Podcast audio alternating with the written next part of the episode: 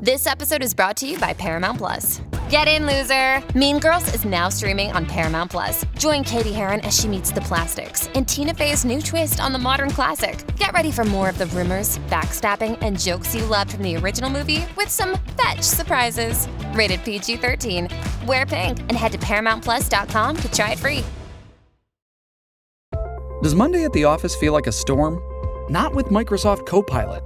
That feeling when Copilot gets everyone up to speed instantly? It's sunny again. When Copilot simplifies complex data so your teams can act, that sun's shining on a beach. And when Copilot uncovers hidden insights, you're on that beach, with your people, and you find buried treasure. That's Microsoft Copilot. Learn more at Microsoft.com/AI for all.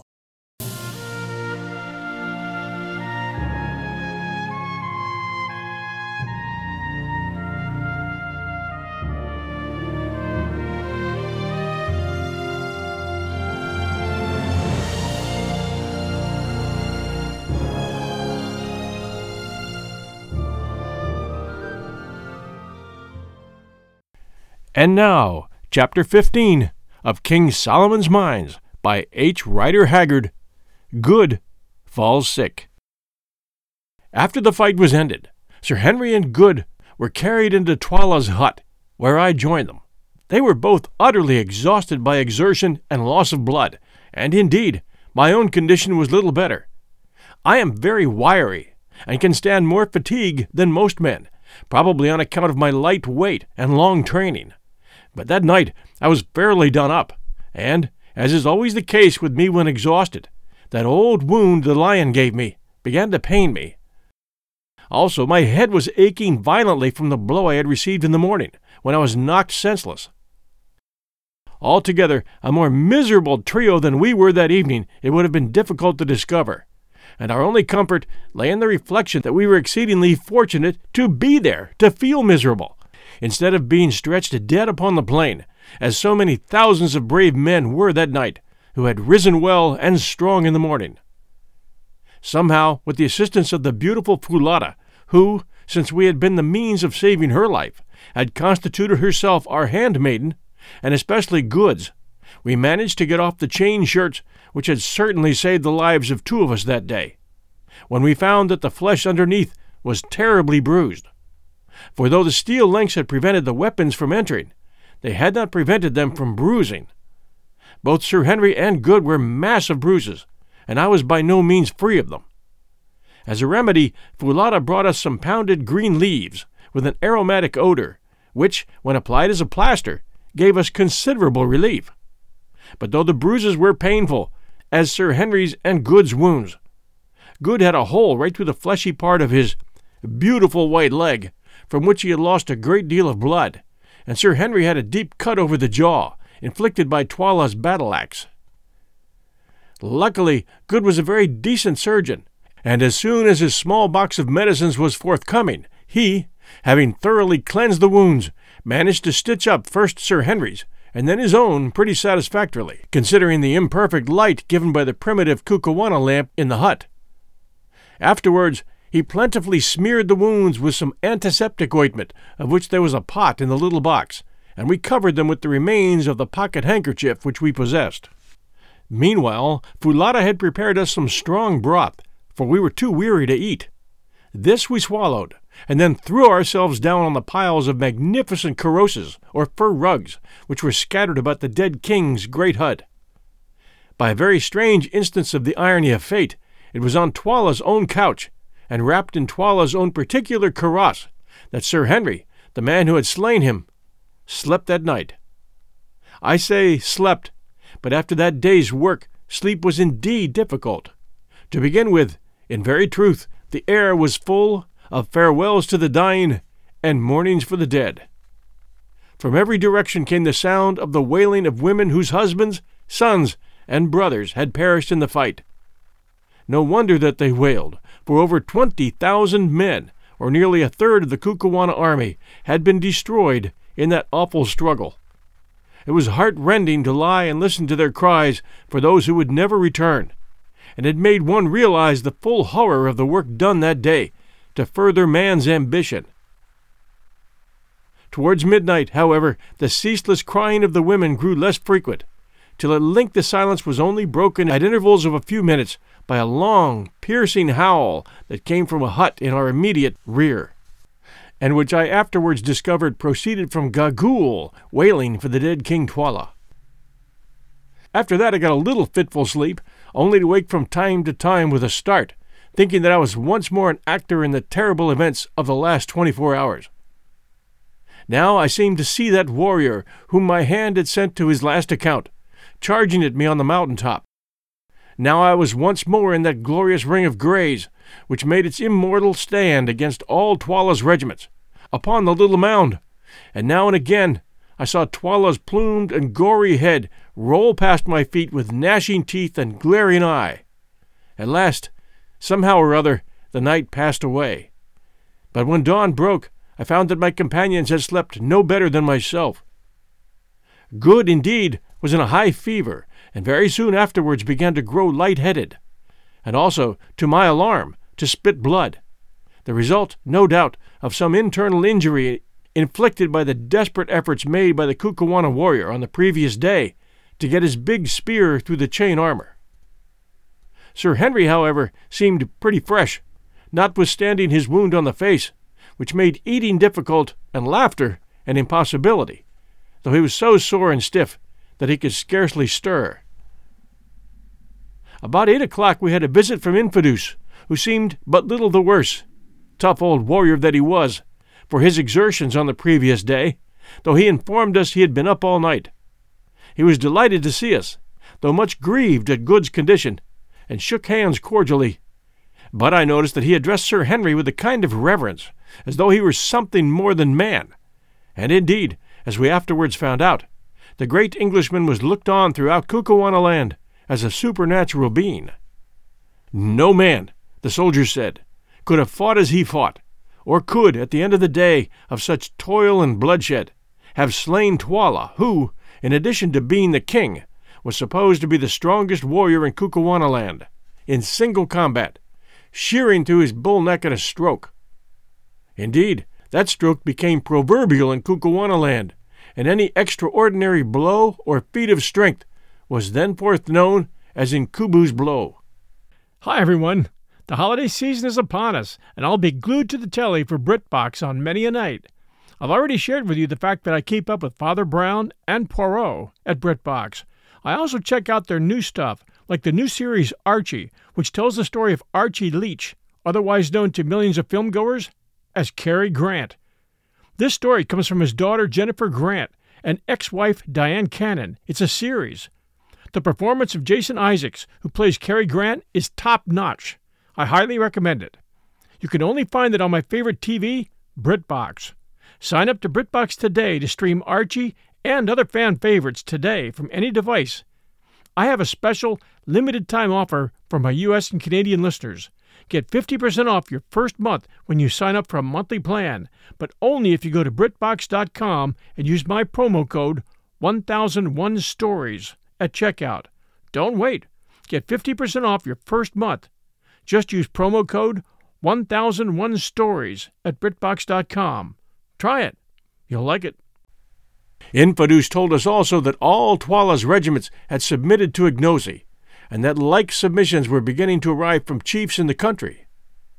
Twala's death at the hands of Sir Henry had put an end to all further chance of disturbance, for Scraga had been his only son, and there was no rival claimant left alive. I remarked that Ignosi had swum to the throne through blood. The old chief shrugged his shoulders. "Yes," he answered, "but the Kukuana people can only be kept cool by letting the blood flow sometimes. Many were killed indeed, but the women were left and others who would soon grow up to take the places of the fallen. After this, the land would be quiet for a while." Afterwards, in the course of the morning, we had a short visit from Ignosi, on whose brows the royal diadem was now bound. As I contemplated him advancing with kingly dignity, an obsequious guard following his steps, I could not help recalling to my mind the tall Zulu who had presented himself to us at Durban some few months back, asking to be taken into our service, and reflecting on the strange revolutions of the Wheel of Fortune. "Hail, O King," I said, rising. "Yes, Macumazan, King at last, by the grace of your three right hands," was the ready answer. All was, he said, going on well, and he hoped to arrange a great feast in 2 weeks' time in order to show himself to the people. I asked him what he had settled to do with Gagool. "She is the evil genius of the land," he answered, "and I shall kill her, and all the witch-doctors with her. She has lived so long that none can remember when she was not old. And always she it is who has trained the witch-hunters and made the land evil in the sight of the heavens above." "Yet she knows much," I replied. "It is easier to destroy knowledge, Ignosi, than to gather it." "It is so," he said thoughtfully. "She, and she only, knows the secret of the three witches yonder, whither the great road runs, where the kings are buried, and the silent ones sit." "Yes, and the diamonds are. Forget not thy promise, Ignosi.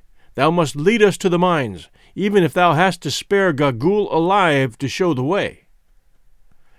"I will not forget, Macumazan, and will think on what thou sayest." After Ignosi's visit, I went to see Good, and found him quite delirious.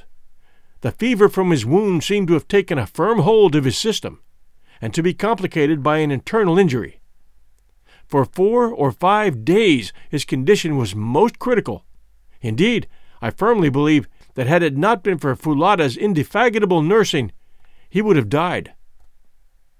Women are women, all the world over, whatever their color.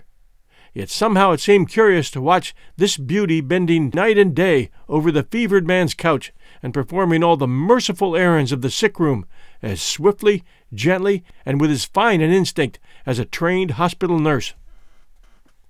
For the first night or two I tried to help her, and so did Sir Henry, so soon as his stiffness allowed him to move. But she bore our interference with impatience, and finally insisted upon our leaving him to her, saying that our movements made him restless, which I think was true. Day and night she watched and tended him, giving him his only medicine, a native cooling drink made of milk in which was infused the juice of a bulb of a species of tulip, and keeping the flies from settling on him. I can see the whole picture now as it appeared night after night by the light of our primitive lamp. Good tossing to and fro, his features emaciated, his eyes shining large and luminous, and jabbering nonsense by the yard, and seated on the ground by his side, her back resting against the wall of the hut, the soft-eyed, shapely Kukuana beauty, her whole face weary as it was, animated by a look of infinite compassion. Or was it something more than compassion? For 2 days we thought that he must die, and crept about with heavy hearts.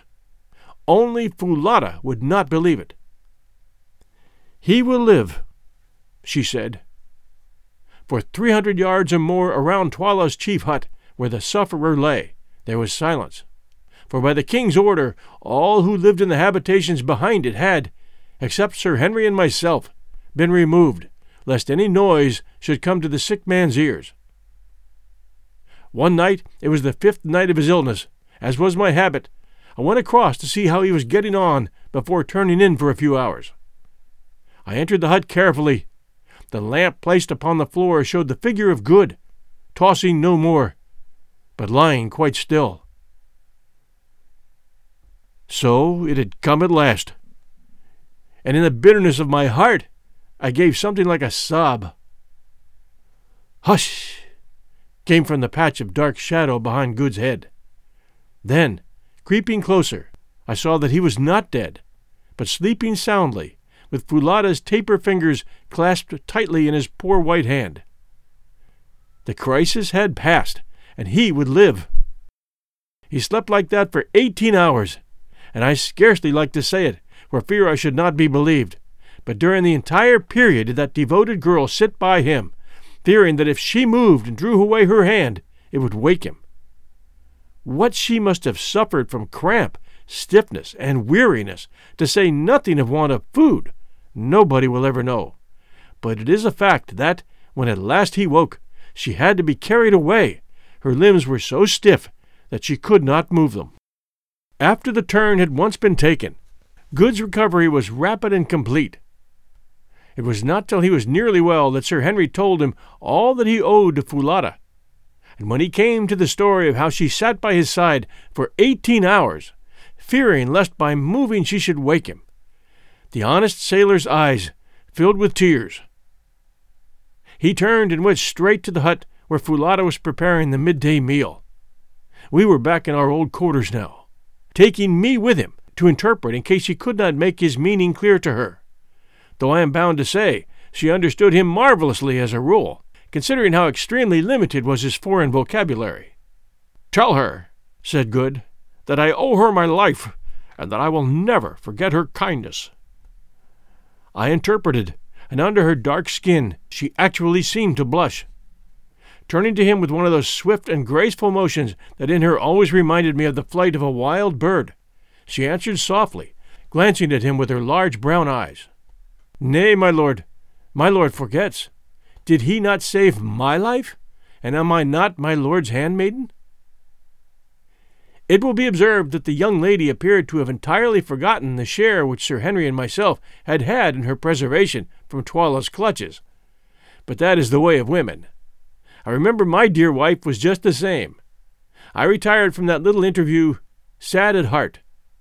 I did not like Miss Fulata's soft glances, for I knew the fatal amorous propensities of sailors in general, and Good in particular. There are two things in the world, as I have found it, which cannot be prevented. You cannot keep a Zulu from fighting, or a sailor from falling in love upon the slightest provocation. Hey, it's Kaylee Cuoco for Priceline. Ready to go to your happy place for a happy price? Well, why didn't you say so? Just download the Priceline app right now and save up to 60% on hotels. So whether it's Cousin Kevin's Kazoo Concert in Kansas City, go Kevin! Or Becky's Bachelorette Bash in Bermuda, you never have to miss a trip ever again. So download the Priceline app today. Your savings are waiting. Go to your happy place for a happy price. Go to your happy price, Priceline. It was a few days after this last occurrence that Ignosi held his great Indaba, or council, and was formally recognized as king by the Indunas of the Kukuana land. The spectacle was a most imposing one, including, as it did, a great review of troops. On this day, the remaining fragment of the Greys were formally paraded, and in the face of the army, thanked for their splendid conduct in the great battle. To each man the king made a large present of cattle, promoting them one and all to the rank of officers in the new Corps of Greys, which was in process of formation. An order was also promulgated throughout the length and breadth of Kukuana land that, whilst we honored the country with our presence, we three were to be greeted with the royal salute, to be treated with the same ceremony and respect that was by custom accorded to the king, and the power of life and death was publicly conferred upon us. Ignosi, too, in the presence of his people, reaffirmed the promises that he had made, to the effect that no man's blood should be shed without trial, and that witch-hunting should cease in the land. When the ceremony was over, we waited upon Ignosi, and informed him that we were now anxious to investigate the mystery of the mines to which Solomon's Road ran, asking him if he had discovered anything about them. "My friends," he answered, "this have I discovered. It is there that the great figures sit, who here are called the Silent Ones, and to whom Twala would have offered the girl Fulata as a sacrifice. It is there, too, in a great cave deep in the mountain, that the kings of the land are buried. There shall ye find Twala's body, sitting with those who went before him. There, too, is a great pit, which at some time long dead men dug out, mayhap for the stones ye speak of, such as I have heard men in Natal speak of at Kimberley. There, too, in the place of death is a secret chamber, known to none but the king and Gagool. But Twala, who knew it, is dead, and I know it not, nor know I what is in it. But there is a legend in the land that once, many generations gone, a white man crossed the mountains, and was led by a woman to the secret chamber and shown the wealth. But before he could take it, she betrayed him, and he was driven by the king of the day back to the mountains. Since then, no man has entered the chamber. The story is surely true, Ignosi, for on the mountains we found the white man, I said.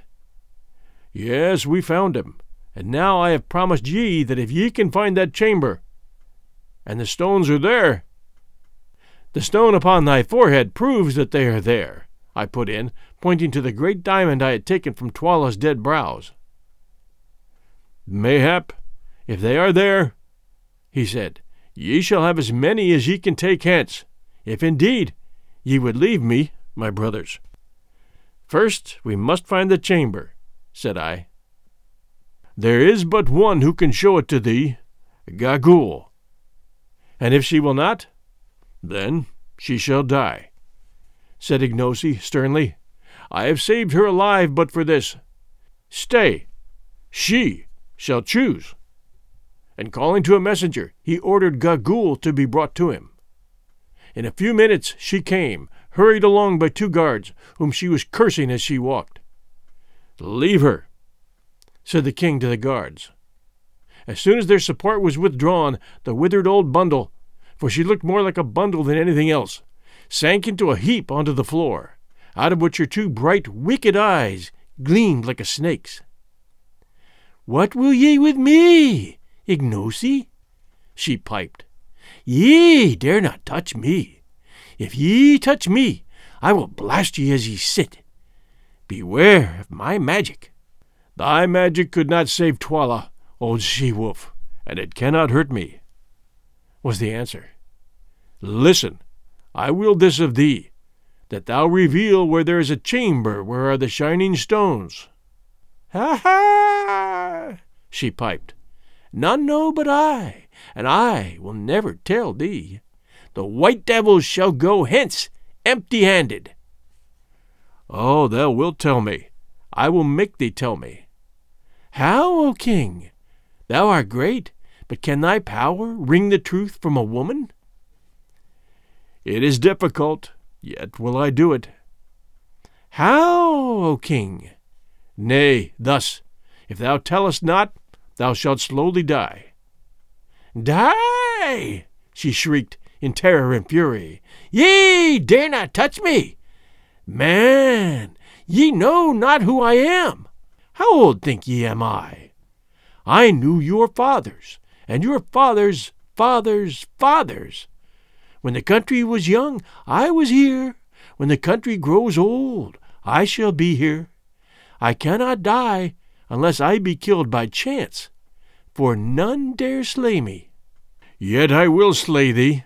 See, Gagool, mother of evil, thou art so old, thou canst no longer love thy life. What can life be to such a hag as thee, who hast no shape, nor form, nor hair, nor teeth, hast naught save wickedness and evil eyes? It will be mercy to slay thee, Gagool. Thou fool! shrieked the old fiend. Thou accursed fool! Thinkest thou that life is sweet only to the young? It is not so, and naught thou knowest of the heart of man to think it. To the young indeed death is sometimes welcome, for the young can feel. They love and suffer, and it wrings them to see their beloved pass to the land of shadows. But the old feel not. They love not. They laugh to see another go out into the dark. They laugh to see the evil that is done under the sun. All they love is life, the warm, warm sun, and the sweet, sweet air. They are afraid of the cold and the dark. And the old bag writhed in ghastly merriment on the ground. Cease thine evil and answer me, said Ignosi angrily. Wilt thou show the place where the stones are, or wilt thou not? If thou wilt not, thou diest even now. And he seized a spear and held it over her. I will not show it. Thou darest not kill me, darest not. He who slays me will be accursed forever. Slowly Ignosi brought down the spear till it pricked the prostrate heap of rags. With a wild yell, she sprang to her feet, and then again fell and rolled upon the floor. "Nay, I will show it. Only let me live. Let me sit in the sun and have a bit of meat, and I will show thee." "It is well. I thought I should find a way to reason with thee. Tomorrow shalt thou go with Infadoos and my white brothers to the place, and beware how thou failest, for if thou showest it not, thou shalt then slowly die. I have spoken." "I will not fail, Ignosi. I always keep my word. Once a woman showed the place to a white man before, and behold, evil befell him." And here her wicked eyes glinted. "Her name was Gagool, too. Perchance I was that woman." "Thou liest," I said. "That was 10 generations gone." "Mayhap, mayhap. When one lives long, one forgets. Perhaps it was my mother's mother who told me. Surely her name was Gagool also. But mark, ye will find in the place where the bright playthings are a bag of hide full of stones. The man filled that bag, but he never took it away. Evil befell him. I say, evil befell him. Perhaps it was my mother's mother who told me. It will be a merry journey. We can see the bodies of those who died in the battle as we go.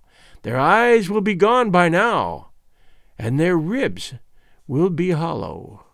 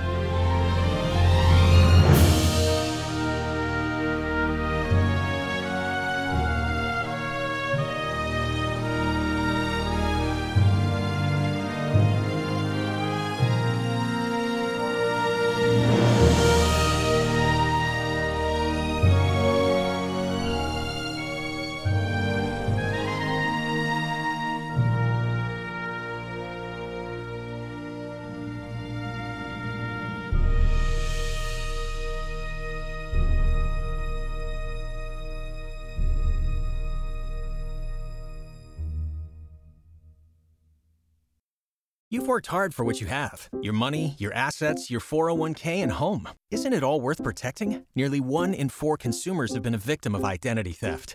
LifeLock Ultimate Plus helps protect your finances with up to $3 million in reimbursement.